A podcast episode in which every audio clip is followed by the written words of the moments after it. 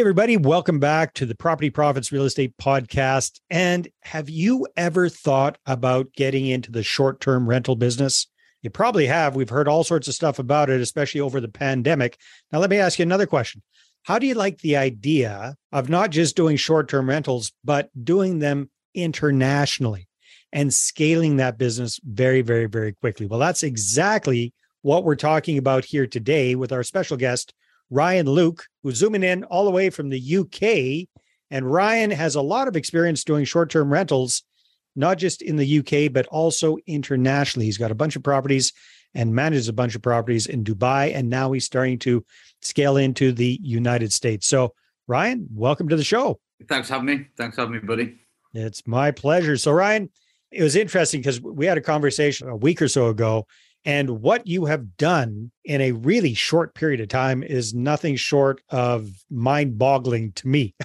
it's, it's, I was checking out your website. Is like, you told me you started like three years ago, really focusing on this. And I'm looking at this, I'm going, my God, how do you, how do you find the time of the day? So if you don't mind, take us through that journey, just, you know, 30,000 foot perspective. What were you doing yeah, no, three or four years uh, ago? And how did you get into this? Yeah, I uh, fell into it by accident. Didn't have a pension to rely on in later life, so kind of started digging around the whole property thing, and then fell into Airbnb by accident. But I couldn't get a property rented with the normal tenants. So tried the Airbnb thing. Obviously, started taking a lot of revenue, and the the rest is history, as they say.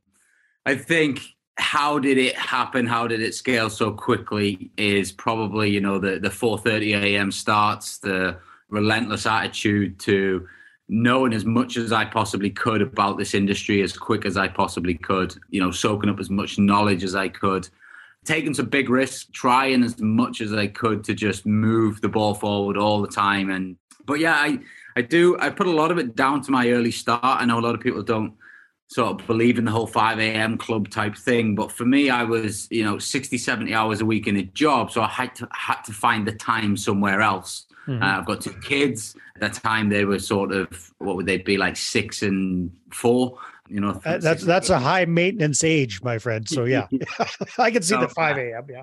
So I, so I had to find some time. So for me, it was half four till half seven before pretty much the world's awake, and I was marketing the hell out of my business. I was, you know, researching systems and processes. I was trying to find properties, contacting owners, landlords, estate agents, and just doing everything that you need to do really to get a business off the ground. And I guess I just was, I was obsessed, you know, and I think you have to be. I think you've got to be obsessed with what you do and to be able to push through the alarm clock going off at 4.30 every morning when probably five nights out five nights out of seven you do want to hit the snooze button and just go back to bed you know but uh, so just just out of curiosity what were you doing prior to this it sounds like you're you know you're working 78 hour eh, 70 or 80 hours a week at other stuff too. What what the hell were you doing? I mean uh, yeah, i was running um i was running five car dealership group management level so i was ah, okay. quite high up. I had 130 staff to manage five different locations and took a lot of time out of my day six days a week at the you know at the beginning. And then that kind of tapered down as a, as the side hustle started to get busier. I just six days five days four days three days. And then it was a case of i just got to I got see you, yeah. see you later. yeah, well, it was quite a tricky. It quite a tricky situation for me because the I went into it was actually it's my wife's side of the business. It's their oh. business, to father's business that they started. So we when we came back from Dubai, which I'll come on to that. That's probably why Dubai is the connection for me. But I he approached me and asked me if I wanted to go into business, and I sort of did. Yeah, at the time it was it was the right thing for us to do as a newly married couple, and and I did that for like eight nine years. You know, I was working in that business and went from on the floor all the way up to pretty much running the whole thing, and so it was it was a difficult decision because well it wasn't a difficult decision i knew that it had to happen it, it was a complex decision because it's the in-laws yeah. and your wife yeah. and the whole family it, it wasn't just yeah. like you know see you later job bye i'm leaving everyone else behind and don't care it was like i had to put a lot of things in place to make sure that things still move forward you know yeah because so. you got you still got to get together at christmas time right with the with the in-laws yeah so ryan walk us through that first you know those first couple of deals were you doing those locally in the uk is that what you're focusing on? And then how did you how did you make the leap into dubai? And then what does your portfolio look like now? What does the the whole little mini conglomerate look like that you got going on right now? Yeah, so yeah, I started on my doorstep as you do, you know, just getting out on viewings, and I I was initially just going to source deals for people. I went to a conference, and this guy was on stage telling me how he could make five thousand pound for finding a deal and selling it to somebody. So I was like, I could do that, and that, that's kind of where it started. And then I kept finding these deals, but I was like looking at the long term payback, and I was like, I don't want to give that away. I want to keep that. So I managed to just you know fund them, get them funded, and and get them set up, and started you know Newcastle and then branched out to sort of some of the cities around Newcastle, and then started to go throughout the whole of the UK.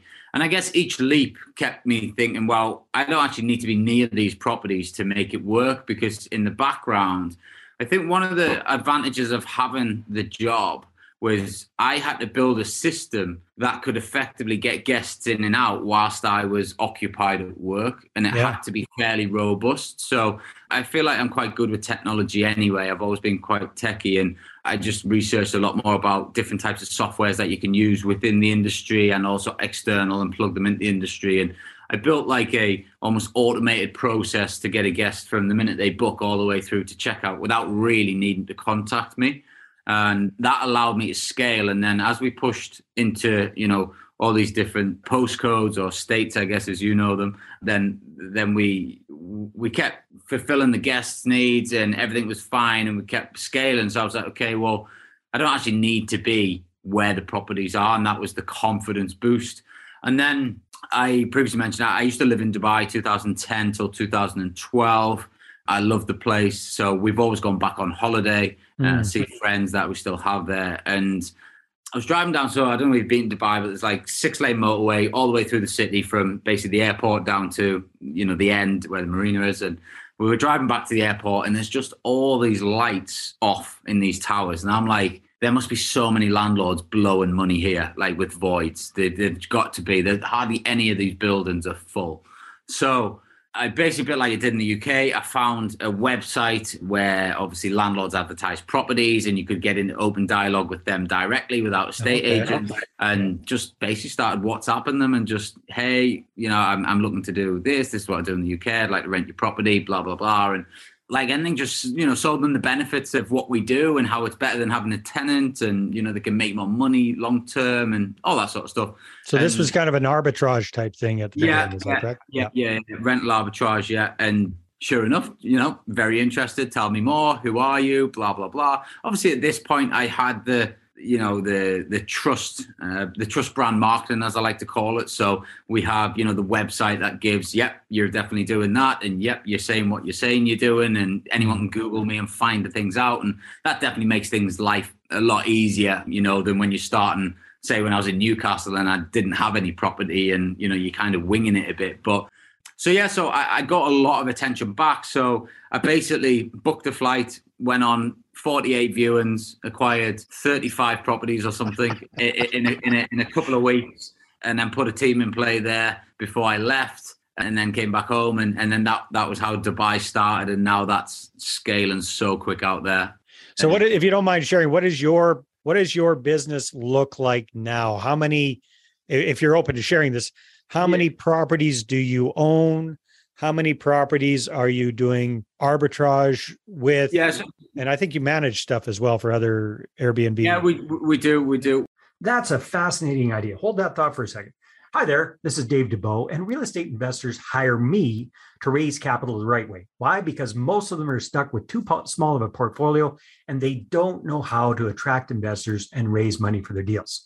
So I help them to connect, capture, and close their ideal money partners.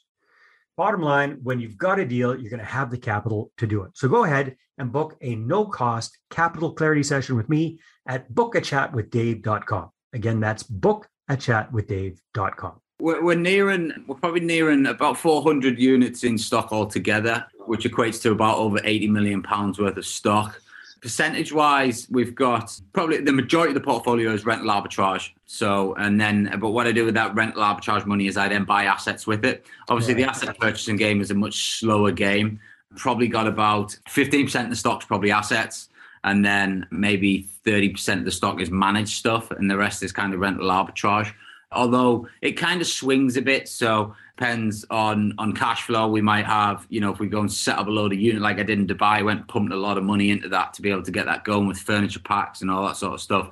So then naturally it's kind of like, right, let's lean on just getting some management clients for now. And but now we've got it where we have different types of acquisition departments within the business. So all the areas are kind of scaling at the same time now. I always thought I'd come away from the rental arbitrage model when basically I, I remember saying to myself, when I've got enough money, I'll just buy assets.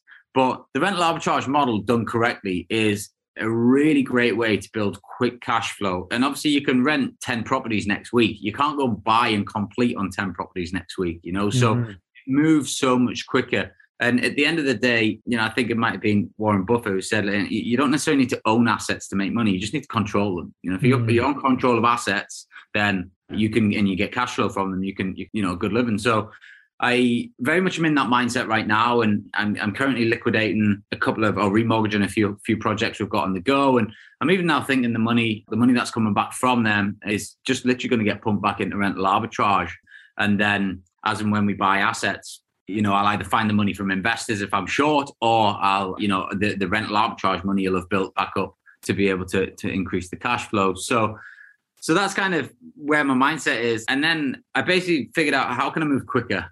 I've got this crazy idea of 5,000 units by the time I'm 40. So I'm possessed, as, as I said earlier, to be able to achieve that. And I'm like, how can I move quicker? And as I've gone through business, I feel like you really get to understand how to leverage other people's time if you want to grow big. And that's mm. one you've got to get out your own way. You've got to stop becoming a control freak. You've got to understand that you need support to be able to do it all. And I, I kind of that clicked for me about two years ago. And I've been built an amazing team so far. And and then I decided to create a franchise model and basically get people who are also as invested, as passionate, and willing to work on the front line uh, hard to take a franchise, represent the brand, and then go and find deals. And that is kind of how we're scaling internationally now is, is these franchisees. And, and that's how we've just gone into the USA uh, with our first franchisee. And we're also got some great conversations going on in kind of Australia, Asia, and South Africa. So they're hopefully going to be new territories as well for us quite soon. Oh, that's fascinating. So, Ryan, if people want to find out more about you, your story, what you're up to, I know you got a ton of resources what's the best place for people to check you out? Just the website, really, uh, mm-hmm. lukecapitalgroup.com. And, you know, that pretty much directs you into all of the different avenues. I like to hang out on TikTok a bit at the minute. I'm a bit testing that water out and I think that's a good marketing channel. Are you, are, are you doing the dancey stuff too?